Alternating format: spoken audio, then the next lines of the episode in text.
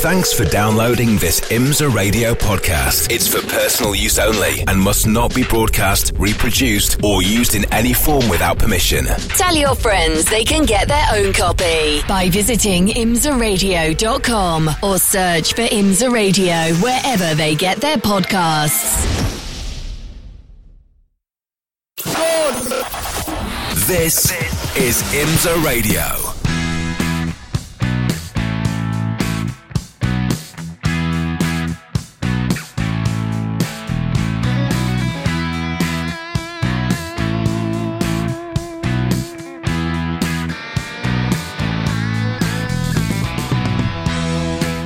Guns are being warmed up. Must mean that the season is about to officially begin. The first on track action for the IMSA WeatherTech Sports Car Championship. This is a session, not a practice, technically, if you abide by the schedule, but indeed we do have cars rolling down the pit lane to kick off the 2024 season. Hi, everyone. I'm Shea Adam. Welcome to another year of IMSA Radio. Today, we've got some very, very cool things coming for you chats with a lot of drivers in the field. I've tried to break it up by class, and I will try to abide by that, but there are some drivers who yesterday in Media Day, well, they didn't exactly stick around for interviews, so I'm to have to hunt them down in the paddock, which means you're to have a little bit more ambient noise. You'll know who they are when you hear them. But for right now, it's done as far as time to talk is concerned it's time to actually drive. And I'm seeing helmeted race car drivers up on the wall at Daytona International Speedway staring at the start finish line and those famous words, the World Center of Racing. That's why we're all here. Everyone wants the Rolex. There's four classes this year to try and earn one, and plenty of drivers who are eager to put a new timepiece on their wrist. So, for now, we're going to wait for the green flag to fly and the cars to leave their pit boxes for the first time of what will be many, many times this year. And then we'll see what the times look like. But in the meantime, enjoy some conversations with some people who you don't yet realize might be your favorite to win the championship. All right, we're going to start this out with something a little bit fun. Lucky interviews, yes, but also look at that Champ GTD Pro 2023. Ben Barnicoat, how good does it feel to have that next to your name? Uh, yeah, amazing. It's uh, obviously with all motorsport, you always start out wanting to achieve the best you can do, and you know that starts a little bit different for everyone with their own ambitions and goals. But um, I see that title, and you know to be able to call myself as 2023 IMSA GTD Pro Champion, that's my first major title I've got to my name. Uh, you know to do it at the age of 26, which is not the youngest, but you know not the oldest. It's it's nice knowing I've got it in the bank, and hopefully can can add a good good few more to the tally before I'm done. Well, and the reason we needed to do this lucky interview is because the next thing is best finish at Daytona, third. That was last year. That, I mean, third at Daytona is always an accomplishment. And especially when you think about it, setting up the BOP for the rest of the year, you don't want to compromise anything coming into the beginning of the season. So, how hard do you push for the Rolex? Uh, I think any racing driver in the world will tell you that they want to come and win a, a Rolex, you know, yeah. a Rolex race. Uh, you know, it's definitely one of the most pre- prestigious races in the world. Um, you know, we're one of the best trophies on the line with, yeah. with, with, the Rolex watch. Um, so, you know, if we're in an opportunity to go for a win, we'll 100% be doing it. Um, yeah, there's the point about the BOP and stuff like that, but, you know, the BOP is more about the pace and, and what you have to get there. Um, and GT has always been an extremely competitive field. In all honesty, we've never quite had the pace to win this race. Um, 2022 and 2023 going into the final hours, we were there in the money seat where we needed to be, and we just didn't quite have straight line speed to, to do that. So, um, you know, who knows what this year is going to be? A lot of new cars. If in, and as I said, if we're in a position to do it, we're going to do it. But the, the main thing about this race is to come out like we did the last two years, really, just with some good points on the board and a good foundation to, to start our uh, championship defence we learned last year qualifying does make a difference. I mean, Jack with more poles than anyone else in the category, the 35 points that you get for that, that does make a difference. So, do you actually put down your best foot forward in the qualifying for the Roar? Yeah, hundred percent. The last, uh, you know, the last two years I've actually qualified at Daytona because uh, typically, you know, previous years the qualifying driver has to start the race. The team have always wanted me to start this race. Um, so, you know, last year I was all in, gave it everything I could, and that was only good enough for sixth. Need to get some more tips off of Jack, but uh, you know, it's obviously championship points is one thing, but you know, you're a little bit the higher up you are, kind of takes away some of the risk of, of getting caught up in an instant, stuff like that. So yeah, we always, you know, as a team, I think it's very clear. You're seeing the practices, we're always at the top. That's because we do qualifying sims quite often, um, and yeah, we'll be we'll definitely be going for the pole on Sunday. How much of this championship winning team is still here? Came back for 2024. Um, on our car, absolutely everyone's back other than our driver changer. So um, you know it's complete copy paste. Um, you know for the Daytona this year, it's the first time we have run four drivers, but obviously it's it's Mike who was with us for Daytona last year, uh, you know, world endurance champion, and then Kyle who's done done a lot with the team and the brand already. So uh, um, yeah, it's all all kind of copy paste. We're we're feeling good and ready to go. You've won one major endurance here, uh, one major endurance race every year. Daytona or Sebring this year? Which one are you going to get? uh, I'll be happy with either. Yeah. I'll be happy with. It. I don't care which one it is, as long as we get one. That'd be uh, amazing. How good did it feel to win Watkins last year?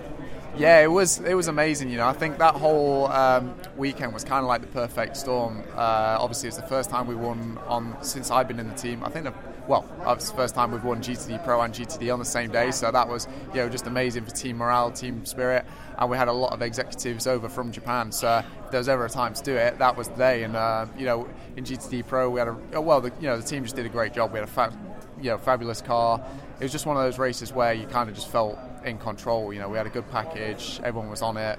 Um, obviously, we had a small mishap with the drive-through at the end, but luckily we had a bit of a buffer, and Jack did an amazing move to, to get it back. So, yeah, that was a that was a special day, and uh, you know, it's ones like that that you'll that and Petit Le Mans are definitely two of the big um, highlights that stick out from my time here so far at Lexus.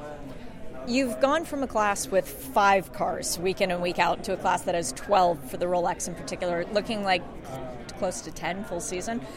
How does that change your approach now going into trying to defend this championship?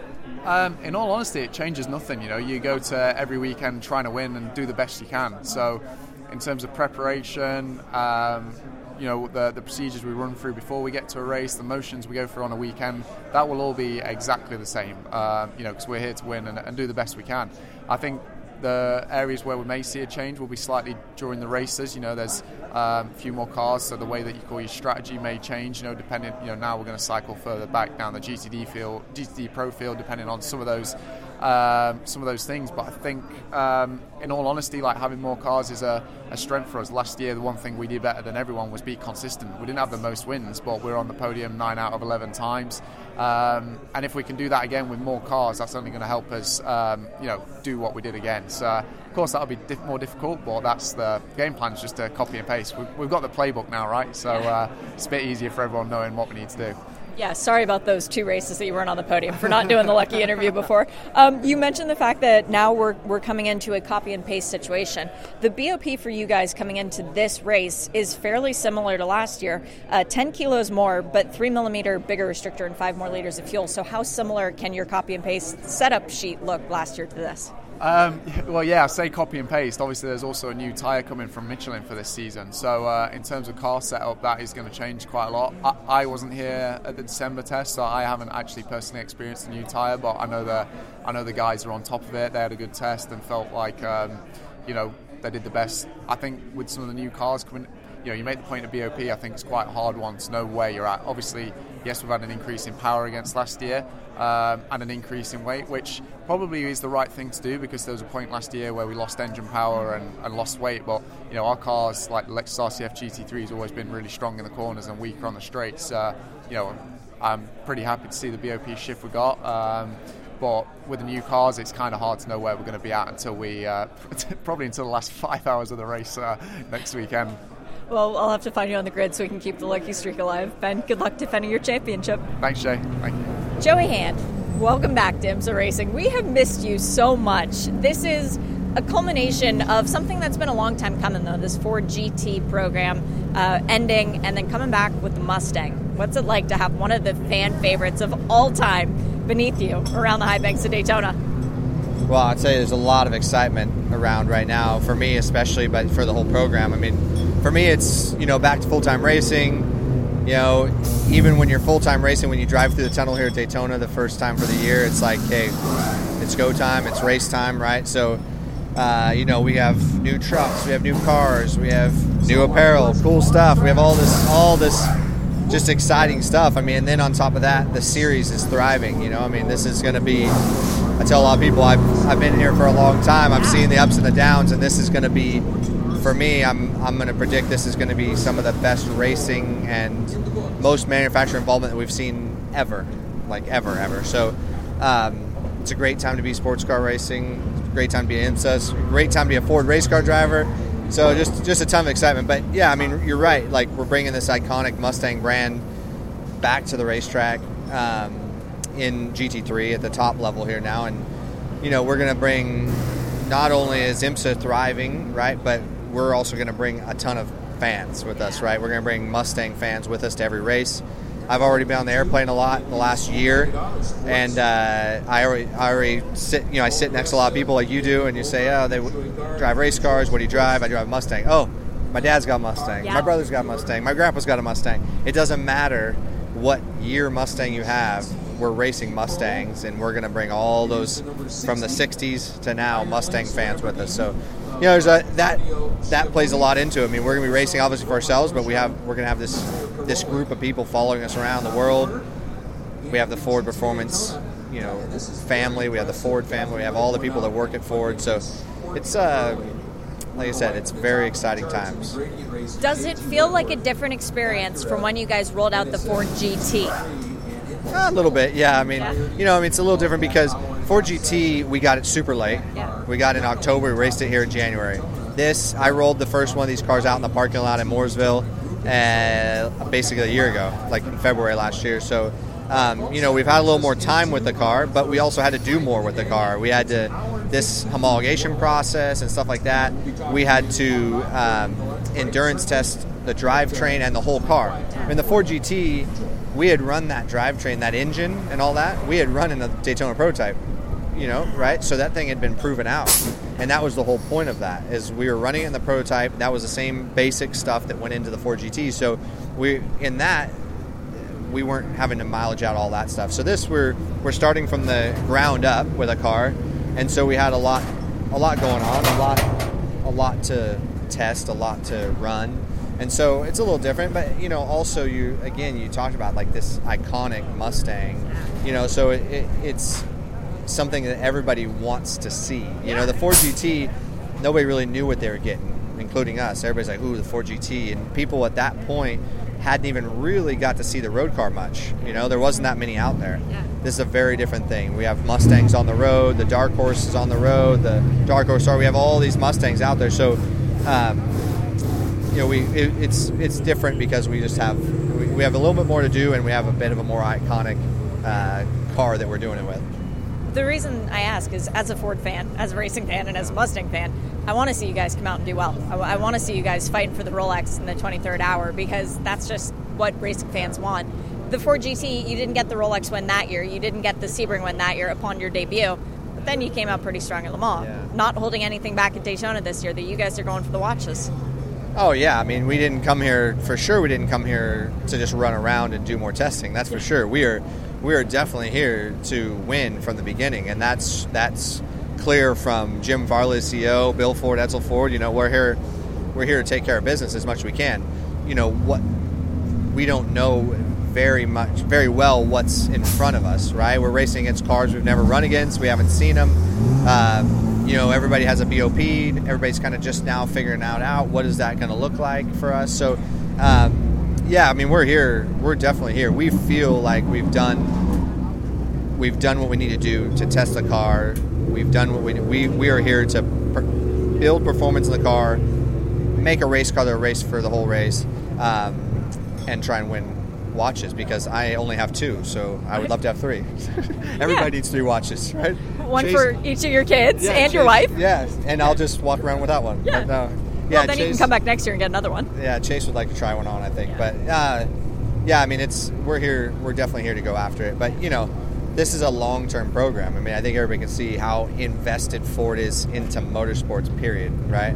It's so awesome. We had our launch party the other day and we had 50 Ford race car drivers there from Donny Schatz in a sprint sprint car to us guys to all the NASCAR drivers, drift guys. I mean, Ford is literally going to be racing every weekend around the world. So um, Ford is in it, and, and it's so exciting to be part of it because how much Ford is in it. And, and like when I say Ford, I mean like the family and the people that work there and Ford Performance and, and all of us. So great group of people. You know, a lot of people from the Ford GT days are working together. So a lot of us know each other. So it was easy to come in here. It's not like starting a new program necessarily um, because a lot of people work together. So, uh, yeah, I mean, I can't say enough. It's been a very long time since I've been so excited about coming to the racetrack. I mean, obviously, I've been not, uh, I've been gone for a little bit, and now I'm back to full time racing and all that. But there's just it's just cool. I mean, you're seeing a lot of drivers here. There's fans everywhere. I mean, it's it's awesome looking at the car for the first time today was really cool. Uh, getting to see it go out on track. I noticed the headlights are very thin. They're they're narrow, but they look like they're still powerful. How is the visibility in the car at night? Yeah, I mean we're going to do some more running at night. We've done a little bit, but it seemed pretty good. Um, yeah, I mean when you look at the car, like you said, like it, it couldn't be much more America, right? Like yes. from the from the colors to the shape to the sound. Yeah. I mean it's it screams America, and I think that's the it's it's the one that'll stand out, right? And uh, you know, the cool part is, like Jim Farley's been talking about, you know, we get to race this iconic Ford Mustang that's, you know, the best-selling sports car in the world, and all this, and we get to race against the world, right? And that's what that's what Ford wants to do. That's what anybody wants to do. Like when you win a race in this series now, in the WeatherTech series, you will be able to say, "Hey, I beat the best of the best," and not just drivers, marques, teams, everything. So that's that's why I that's why I come to play. Well, and you bring up an interesting point because now it's a different ballpark than when you left it because it's all GT3 spec machinery. So GTD cars with pros at the end, as we saw last year, are just as fast as the GTD Pro cars. It gets a little bit convoluted. So now you're going to be racing 20 no 37 cars 37, maybe by the end of the by the end of the race how's that going to be well, I got some practice in the Cup NASCAR Cup Series. Yes. So uh, in, in, in the Cup deal, I was so impressed with how much dogfighting there is from first to thirtieth. Right? I mean, it was just you were always. I mean, you were in a race the whole race. Three hours of just non-stop intensity, and that's what I foresee happening in this race. I mean, uh, I was just telling somebody that, that, that, it's like, hey, you know that if every pro just happened to be in the same time at the end of the race, it's a 37 car race, you know, and of course pro the pro class is racing against themselves and am, but that's nobody's gonna care about that, right? Like they're not gonna get out of your way. So um, there's gonna be a lot going on, and when it's all said and done, I think we all everybody has to remember what we're here for. We're here to put on a show, right? I mean, we want to win. Everyone wants to win, but also what we all get paid for is the show, right? And and IMSA has done a great job getting the show right, and now we just have to do it, right? So I I would I would go out on a limb and I will guarantee that people are going to want to tune into NBC and, and Peacock and watch this show because uh, I'm guessing there's going to be some rubbing and rubbing is racing. I'm guessing there's going to be some dive planes lost. Uh, there's going to be some touching. So and it's going to be it's going to be a fun when you're at the front of it, uh, which I hope to be. But it's going to be an awesome show. It'll be a good one to win. Good luck getting out there, Joey. Thank you. 15 starts, three wins, two of them coming here at the Rolex Daytona from Maro Engel. Maro, this race last year chose you guys. That was very evident. But then you went on to win Petit Le Mans too. So two out of the three races last year, you got the big trophy from. Are you sure you don't want to figure out a way to do a full season of IMSA? Uh, look, I, I, love IMSA racing. It's always exciting. It's always cool. Um, there's always something going on, and you never have it in the bag until until the last lap, basically, and then you come come through the last corner. So, IMSA racing is definitely exciting, and and and, and uh, yeah, it's definitely been good to us as well last year with uh, two big wins, and um, we'll we'll try and go again this year. What is it about the Mercedes that seems to be such a strong platform at this race in particular? We know we have a, we have a really really strong car. It's it's reliable, um, obviously well engineered. Um, it's proven over the years, and I think the fact that we, we have a car that we know well is also an advantage.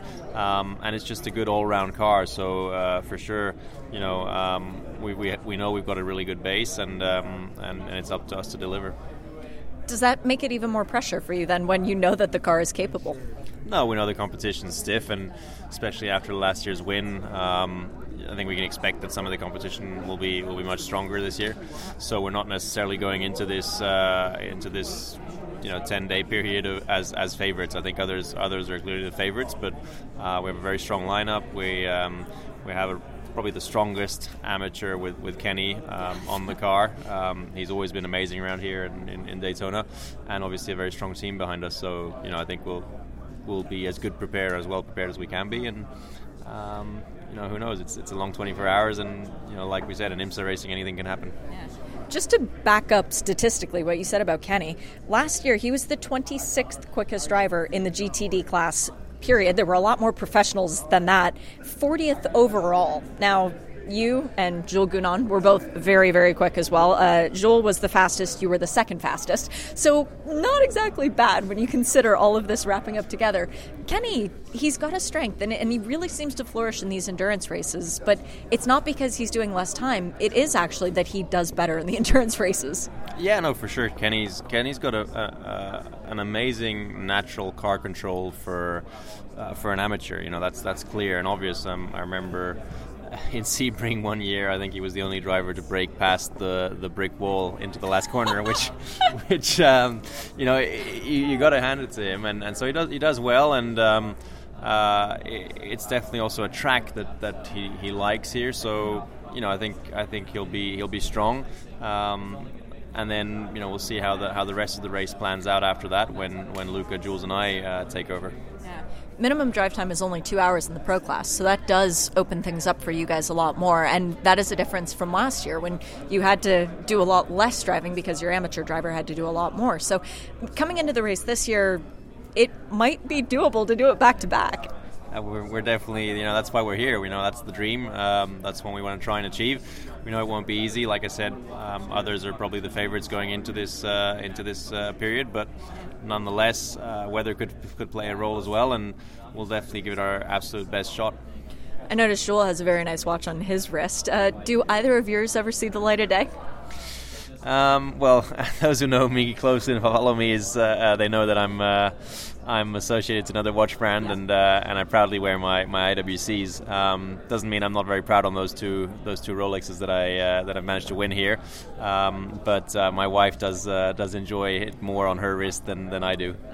I was going to ask, are, are they going to be presents one day for family members? Is that sort of the intent that you'll bequeath them? Well, I uh, you know I, I, like to collect watches, so obviously those two pieces are special pieces uh, amongst others. Um, and uh, sure, I mean the, the, intent is to, to keep them in the family uh, for a long time, and uh, they're obviously great memories. They tell a story. They're a sort of trophy, if you will. And then so uh, yeah, very proud, and obviously would love to expand the collection. Getting the pole last year obviously doesn't result in getting the win, but if you look on paper, pole to win for you guys, that that's not bad.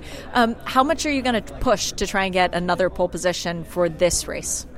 I think qualifying is always a special moment when you've got low fuel, new tires. Always a special moment, and you, you try to extract the maximum from the car. Um, we know it's not necessarily um, a big advantage here at this race 24 hours uh, with, with with the pit sequence of the yellows and so on but obviously you'd always choose to start from the front if you could so uh, it just keeps you out of trouble at the start and um, we'll try and aim for the for the best starting position once again well, you won the two watches, your first two watches, with a year in between. Let, us shorten that this time. Good luck this year. Thank you. A year ago, we sat at a table just over your shoulder, PJ Hyatt, and you were ready for your debut, but you were a little bit nervous. Now you got a year under your belt. You've been to Le Mans. You've brought Rexy to fans all across the world, and now you're taking it a step up. Talk a little bit about the desire to go race in LMP2 this year. Well, it's. I mean, it's in some ways it's simple. Uh, I was really hoping that IMSA would add a bronze mandate for the GTD class they decided not to do that, so I wanted to go to a class where I felt like I could be more competitive, to have peers, uh, guys and women like me, and P2 seemed like the right place to do it. So, having this sort of backup plan towards the middle of last season, we bought the P2 car, did a few days of testing. I seemed to get along okay with it, so it was it was always sort of a just in case. But since they decided not to add the mandate, I thought, well, let's give it a shot because if, if I can be competitive, um, there's no reason not to. The only hiccup with that, of course, is we had we built this unbelievably popular livery within Rexy, and so you know we, we kind of threw around some different ideas about well, can we put the dinosaur on the P2 car? But it's such a radically different design. Uh, we had to we had to leave Rexy on the 911, and I, I'm actually, you know, I couldn't be more excited that now we have a driver lineup in GTD Pro with a fan favorite livery, and I think I think we're going to do exceptionally well this year. So I'm, I'm excited about both programs, but primarily I'm in the P2 for for the the bronze mandate. But it, I just think now that I've experienced the car and I did the races in in Sepang with Asian Le Mans, I mean it's it's a ton of fun to drive. It's an absolute blast to drive that car. Well, in the driver lineup that you amassed, not only for GTD Pro with some superstars, but to join you in LMP2, anybody would be standing in line for the defending P2 champion. You just happen to get him. So, what is it like to drive with someone who's now won P2 championships in Europe and in North America? I mean, it's it's an embarrassment of riches to have these co-drivers. I mean, it, it, Paul-Loup is, is such a special guy. One because he's supremely talented, but he's also just a nice guy. Um, so when you spend as much time as you do with your co-drivers, it's nice to have people that you actually want to spend time with. True. And so, Alex, Matt, Paul-Loup, like they're all really, really good guys, and they're they're all very talented. So yeah, I, I couldn't be more excited about our driver lineup. Well, and, and you mentioned uh, Alex Quinn and, and Matty Brabham. Matt's never done this race before, which just boggles my mind because he's won stadium super trucks, I mean, the jumpy trucks, as we like to call them, a bajillion times. Uh, he's driven everything under the sun. He's won at Bathurst. I mean, the kid has so much talent, and he kind of faded off the radar. How did you get reunited with him to bring him back into sports cars? Well, Gunnar's had a relationship with the Brabham family for a while, and so I that that was sort of the original connection. We we had Matt come and do some testing in the 911 last year uh, as far as the GTD program, just to sort of introduce him into the AO family. And, you know, we, we realized right away he was a great fit, and because he's done so much different sorts of driving, I mean, I, I, am ashamed to say I didn't even know he did the Indy 500. Like the year that Rossi won, he was a rookie with Rossi. Like it's just crazy, the guy's CV. So for me, to have him start uh, Daytona fresh like this with the team. I mean, I was crazy enough to do do it last year. Far be it from me to tell somebody else they can't do it for the first time with our team this year. So yeah, no, Matt's Matt's an awesome, awesome driver. You hinted at the fact that you couldn't put the Rexy livery on the P2 because they were so different. So instead of dinosaurs, you went with dragons. Talk a little bit about the design of the P2 car and how all that came together. You know, it's it's it's really hard once we created Rexy to think about a follow up act to that because we knew we were going to get sort of eviscerated if we screwed it up, yeah. or or hopefully engender more love with the AO racing team if we did it right. And so we went through many many different designs and many different characters, and we thought the dragon livery sort of lended itself so nicely to the shape and the length of the P2 car.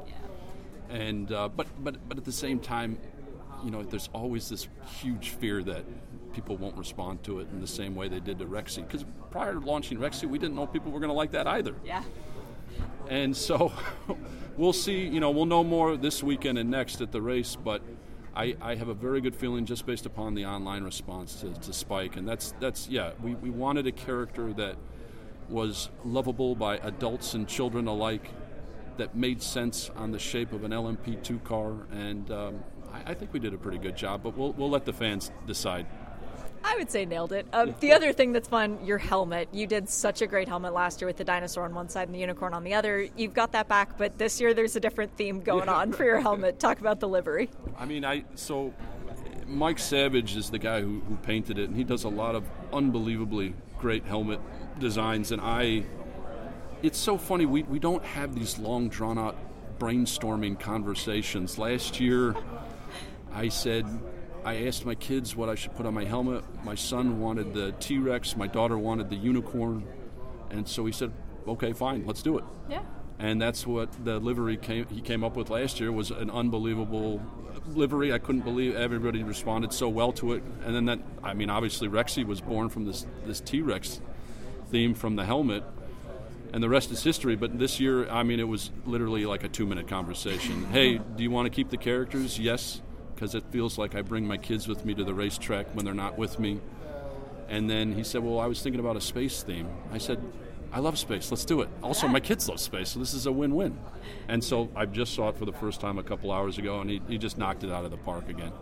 So you've got a space rocket, you've got an astronaut with the American flag planting it on a green surface, comets, moons, stars. It, it's just brilliant. And then, of course, the T Rex wearing a little Wearing astronaut it. helmet Exactly. and with Owen's name written in the stars over it. And then you have the unicorn with the, the astronaut's helmet as well and Emily's name. It's so brilliant, and it, it must make you smile every time that you see that and think of your kids. Every single time. Yes, every single time. There's nothing better than that. Uh, PJ, honestly, I don't know if I should be telling you this, but I, I room with Amanda, uh, Gunnar's wife, for the Ferrari Challenge weekends. We were we were at a Ferrari Challenge event the first time that you tested the P2 car, and I remember Gunner and hearing the excitement in his voice after you got out of the car because it was like, yes, we have found it. He's he's gonna figure this out. This is the car for him. So. Only good things for you, my friend. I, well, I appreciate that. You know, I, I do feel like I had some unfinished business in the 911 mm-hmm. last year, and I, I, I absolutely love that car. It's an awesome car. I have such a strong connection with the Porsche brand.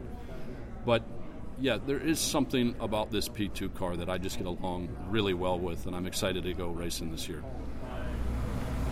After a year away, it's back to a full season for Oliver Jarvis, but you're in GT cars once again. Now, your first Rolex win came in the GT class. Are you actually excited at the thought about being in such a competitive environment again where you do have to look up and behind you? Yeah, no, I'm really excited. Firstly, just to be back in IMSA, um, but also in the GTD class. Um, it's so strong. I've always kept an eye on it. You know, like you say, I was here originally in a, in GTD. Um, to be back here in GTD Pros, very special, especially with Pfaff, who, you know, one of the top teams of the championship. So, um, a lot going on, a lot to learn, and as you say, probably need to also be looking in, in the rearview mirror as well. So that's going to be something that I'm definitely going to have to get used to. When you got the call up saying, hey, we'd like you for a full season in IMSA, and then you realized it was with Pfaff, did that make it easier to come back?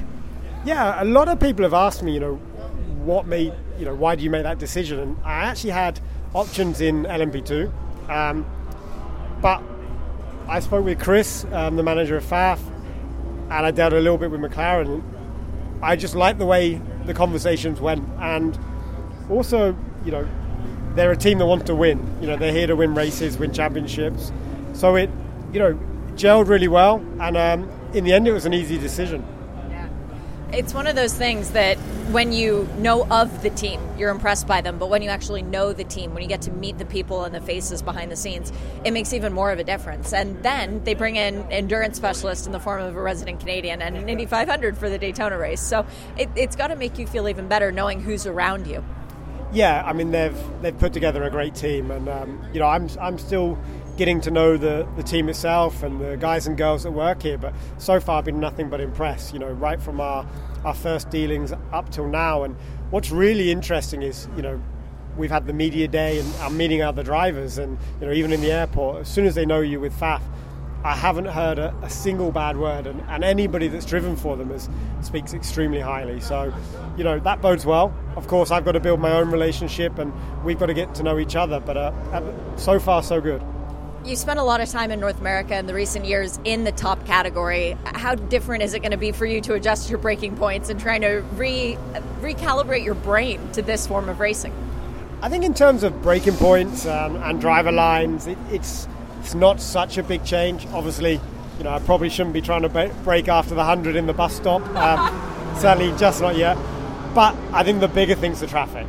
Um, uh, certainly, for the you know, the last few years, I've been used to, to being in the top class and overtaking, and all of a sudden in a GT car, you know, you're going to have the, the prototypes coming through, and it's being aware of that, and also the fact that you know we're also going to be overtaken by LMP2 with bronze drivers in the car. So that's a whole new element. Um, I've got this weekend, and you know, also the first 16 hours of the race to adjust to that. But it's certainly, I think, going to be the, the hardest part of the, the learning curve for me. In the last few years, uh, qualifying took a different form. But before that, you got back to back poles overall in this race. You also qualified second. You're very, very good at qualifying here. Any thought in talking to the team and saying, guys, um, I kind of know what I'm doing when it comes to qualifying at Daytona. Can I please have a go? None at all. Honestly, I, do you know I haven't even thought about qualifying, um, and I really don't care who does it. Um, that's not my nature. Um, Marvin knows the car extremely well. He's he's really quick, um, and I'm you know I'm not even sure if there's a plan for qualifying because you know also whoever qualifies has to start the race, and actually that's probably more important than, than where you qualify. So at the moment, I think our focus is actually getting on getting out the pit lane, you know, giving the car a rollout as such because the team got the car so late. This is this is a rollout. You know, first session to be a rollout, check systems, and, and we're going to go from there. So I think race plans and qualifying plans, that stuff that we'll we'll discuss later. Well, and two things that I want to hit at. The first being uh, the tire allocation. You've got basically six sets of tires for the Roar for the eight hours worth of running because you then have 25 sets for the race. And one set carries over from qualifying. So the way that I'm playing it out, six sets for the course of the Roar, that's not a great amount. And yes, we're going to have red flags. We're going to have a lot of abbreviated running. But how much can you actually learn with that limited tire span? And then also the 25 sets, that's not just the race, that's all of next week. So we go into next week where if you spend more time on track learning the car, you're going to be at a disadvantage when we come in the race.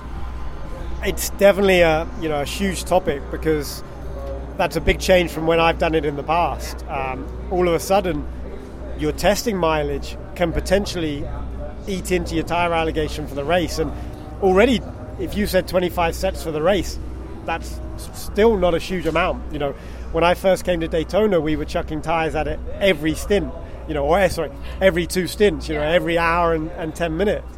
You know, assuming you did no testing, we haven't got enough for that. So you're certainly going to have to keep an eye on it in testing, probably reduce your mileage or at least stay longer on sets of tyres. And then in the race, first 16 hours is, is going to be, I would assume, you know, doubles and, you know, trying to, trying to save tyres for the end of the race. At least it's nice and chill overnight. Uh, it shouldn't be cold this year. Please, weather gods, don't let that happen full season, you and Marvin, you mentioned Marvin knows the car really well. You know not only the tracks, but the series and the way that the rulebook works. You've been here long enough to have figured that out. How are you going to balance the two of you with your expertises to try and help each other grow quickly to adapt this car? I think it's actually a good mix because we both have different expertise, you know. So from that side, he can help me with the car. You know, I can explain to him what I know about the championship, how we can go racing, and you know how things work. So, you know, hopefully our our strengths and weaknesses at this stage of the season will balance each other out. Um, you know, like I said, he's extremely quick. Um, it's been great to work with him so far. So, you know, I think it's going to be a good relationship, and you know, I hope that we can go fight at the front. I really do. Statistically, last season was Pfaff's worst since joining the championship. They still finished fourth and won the 12 Hours of Sebring. If I can give you right now a fourth and a 12 Hours of Sebring win this year, would you take it, given how competitive the field is? if I said yes, I think the team would um, would get rid of me straight away because you know when you hear them, you know when you say fourth in in GTD Pro and a Sebring win, that's not a bad year. When but when when I look at the reports and the way the team speak about last year, you would think they were last every race, which which isn't the case. And you know, looking from the outside, I think it was under difficult circumstances as well. Um, maybe weren't didn't have the most competitive package. Um, not my department to discuss, but it actually not a bad. When I look at it as an outsider, you know, you'd say that's not bad results. Having seen the way they, they talk about it, they absolutely do not want to repeat that. You know, they are. I think when you have so much success, the expectation levels go up, and that's what's happened with them. They now expect to be winning races regularly and fighting for the championship. So, you know, already I can see that's their, their aim. 2017 was a good year for Pato O'Ward, racing at IMSA. It was kind of before people really knew who you were, but you made the big splash here at Daytona, winning the Rolex in your first try. That was a cool year, but then doing it in a different class in 2022 with LMP2, that had to be a different feeling for you. Does it now feel like coming home every time you get to do an IMSA race? Always, always. I always love coming to Daytona because it's like um, it's like getting back to one big happy family with like the stars of all the different series around the world, you know, like NASCAR, IndyCar, Formula One, um, you know, Formula E, IMSA, WEC, whatever. It's um, it's just cool to drive with guys that you don't really get to race around uh, through your season, and um, you get to kind of combine forces with with your co-drivers and and and win a pretty nice a pretty nice trophy, I would call it. Uh, so I feel lucky enough to have two, and would love to add another one to the collection. Do you treat the people you're on track with normally, i.e., in IndyCar, any differently when you see them out there on the high banks of Daytona? Uh yeah. I mean, it's it's such a long race, so you you, you definitely. You, you definitely approach it in a, in a bit more chill mode, um, you know, compared to like a more of a sprint kind of approach. But um, yeah, I mean, a lot of these guys are in different classes. You know, not all of them are LMDH or LMP2. So I've got, um, you know, guys that I race against in IndyCar and LMDH. Quite a few are against us in in LMP2. So I guess those are probably the ones that we're gonna race uh, as close as we race in IndyCar. You know, because we're fighting for the same thing. Yeah. And then the guys that you see in the GT cars, you just flash the headlights a couple extra times at them. yeah, we, I said two flashes means get out of the way. Yeah, that's perfectly fair. Uh, coming into this year, there's a lot of excitement for you in IndyCar, but coming into the Rolex, I mean, you're with a team that is favorite to come out with a watch. You've got Ben Hanley, Ben Keating, United Autosports USA as, as a whole. There's a lot of pressure on them coming in for a full season championship run, but do you feel like you've got the right guys in your car? Uh, absolutely. I mean, I think we have a great team going, and um, I always uh, tell everybody it's it doesn't matter if you have the strongest four drivers, but if one of them makes a mistake, you're out of the contention. And, and the, the most important thing is not really being the, being the quickest every single lap, but it's about uh, not making those stupid mistakes. And it's okay to take a little bit of extra time in certain areas in order to make sure that you don't make those mistakes. Um, so it's uh, it's a long race. It's a very long process, and it's a lot of hours of driving. But I'm looking forward to it, and, and you know, and I think I have the, the right guys around me to, to be able to make it happen. With two Rolexes and two IMSA championships under your belt, because the Endurance Championship and the PC, do people maybe give you a little bit more respect coming into this race? Um, I, honestly, everybody's always raced me very, very fair and square, and uh, you know, y- you get what you give. So if you're uh, if you're being annoying, then expect that. This Oreca that you're racing now, uh, you've got some experience in the closed cockpit cars, but do you sort of need a moment to remember what it's like when you can't see your tires? Yeah, uh, no, absolutely, and that's that. The hardest thing is probably um, understanding the tire and understanding like how much you can get away with because you don't get to see a lot of the stuff that the tire kind of stresses under. Um, you, you might see a little bit of smoke here and there, but it's it's a lot harder to feel than than than an open wheel car. So to me, that is that is the hardest thing to kind of adjust to. You have to be a lot more sensitive to those things. Um, but other than that, the car, it, I mean, it's just another race car. It's it's um, it, it likes to get driven quite gentle uh, compared to the Indy car. You cannot drive it like like the Indy car at all, um, and that's obviously a combination of what the car likes, what the tire likes. But um, it's a it's a really nice car to drive. I mean, I've always really enjoyed uh, getting in them and, and just really seeing what they're all about. Now, as far as the series goes, uh, you do have some tracks that you don't get to race at anymore that you did back in the PC. Which of those tracks do you miss? Ooh. Um, Watkins Glen is one that is just, it's an awesome track. Uh, so Watkins Glen's got to be one. Obviously Daytona because of, of just what this race means. Um, you know, I know Sebring isn't the smoothest of places, but it's it's it's a cool track. It's got a lot of character, and um, and we don't get to drive on that uh, full track ever. Uh, we only get to drive on the half track, I Yeah. believe we can call it.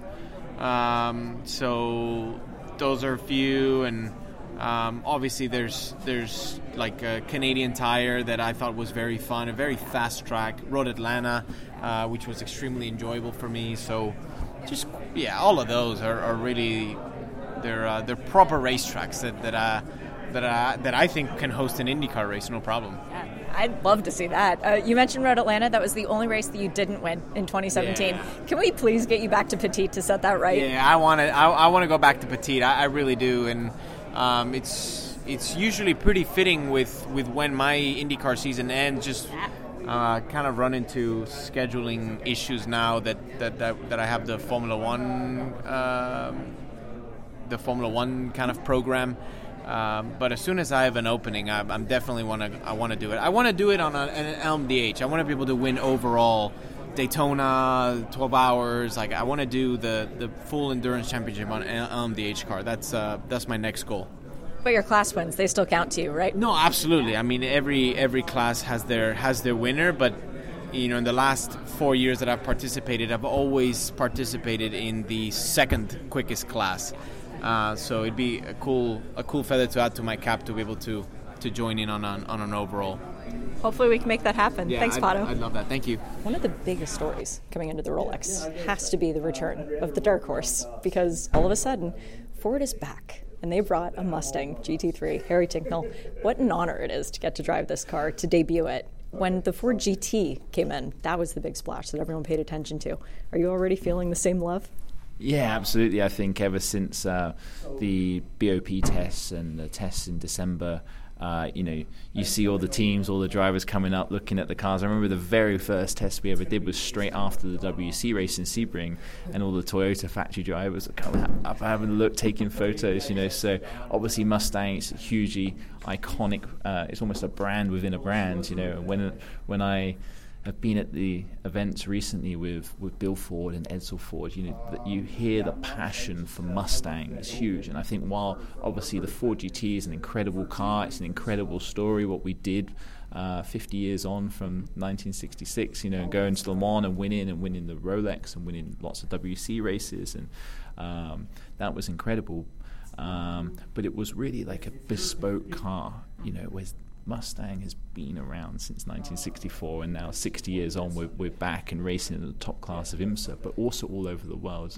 Um, you know, the fact that there's a customer program as well, we've really had that in our mindset in the development of like, we've got to have amateur drivers driving this car, pro drivers, aspiring pros, and, and I think um, we've created a car that um, is going to be good for all of those different, um, you know, whether you're racing top class, pro racing, or an amateur. I think I feel feel like the car is very drivable. So it's it's a really exciting time, and uh, just can't wait to get going.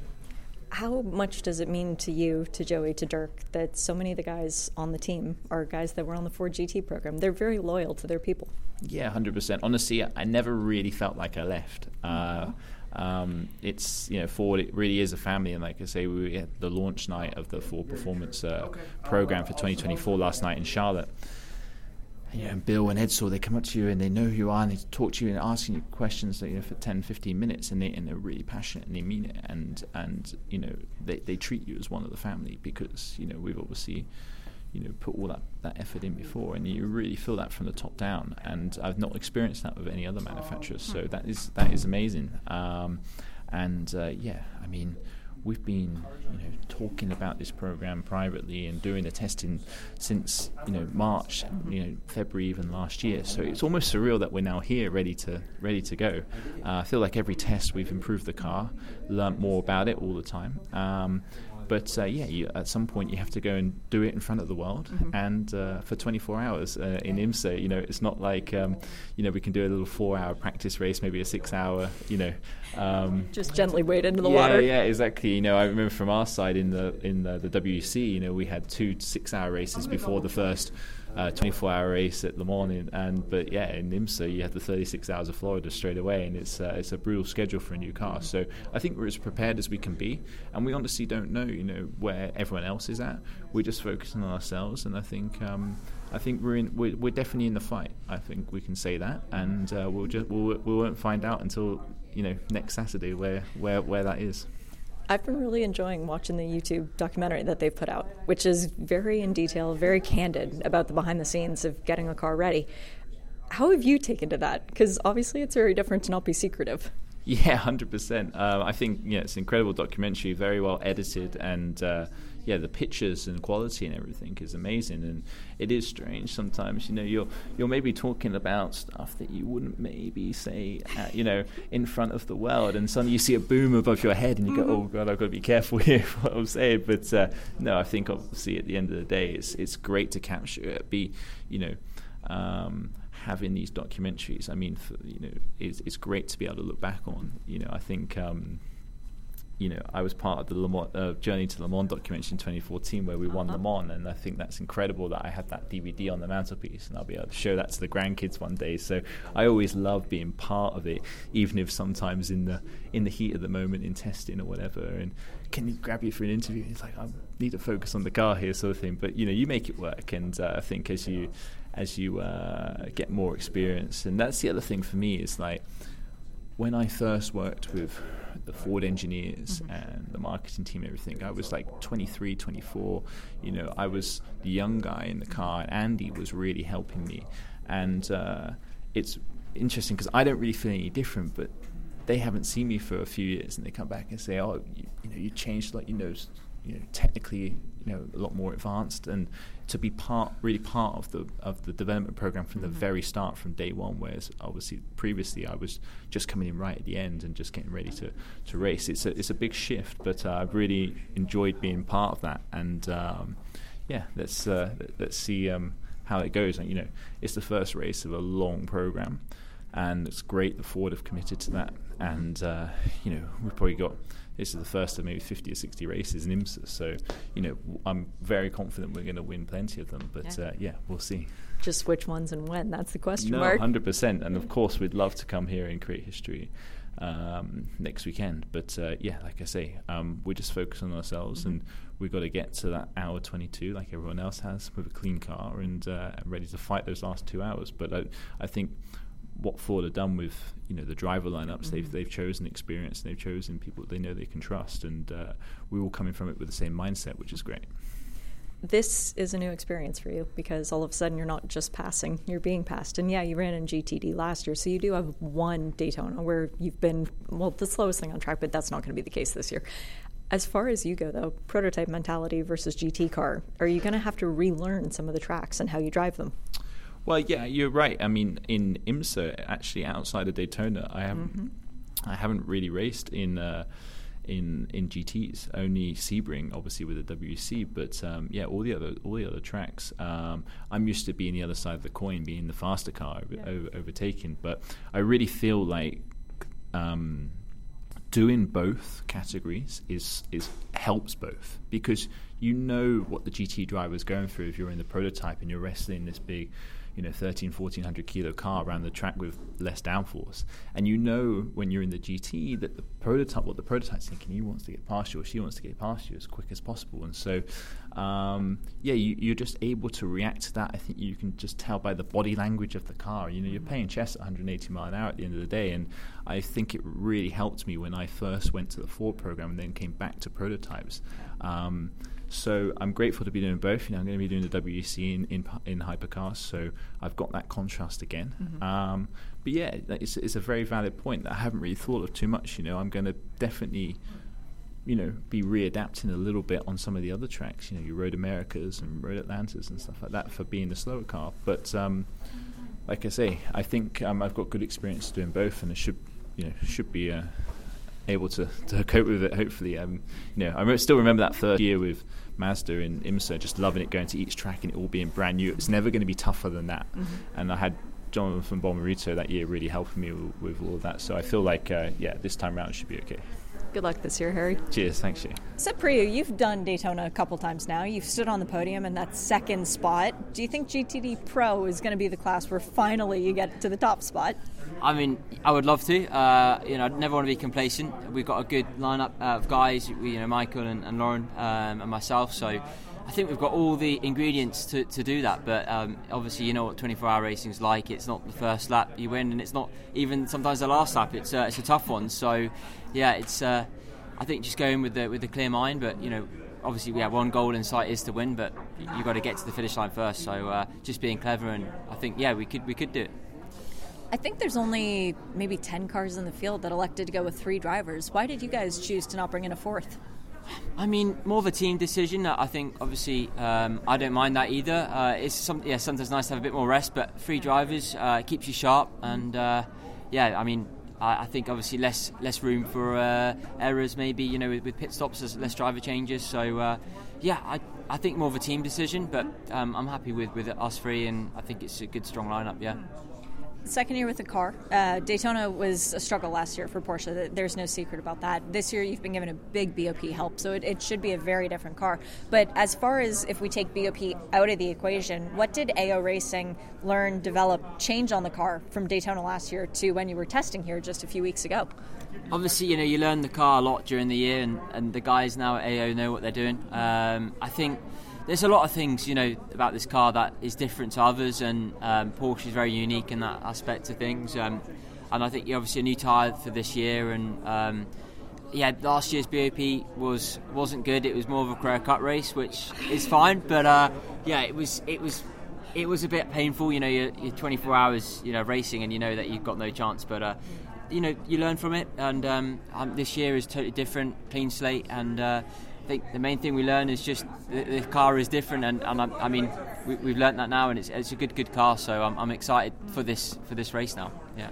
Yeah, you were the 104th quickest GT3 driver in the race last year, and that was nothing against you. That was just the performance of the car. So, coming into the race this year, looking at the expected BOP and the performance of the car, does it actually fill you with a different feeling coming into the race?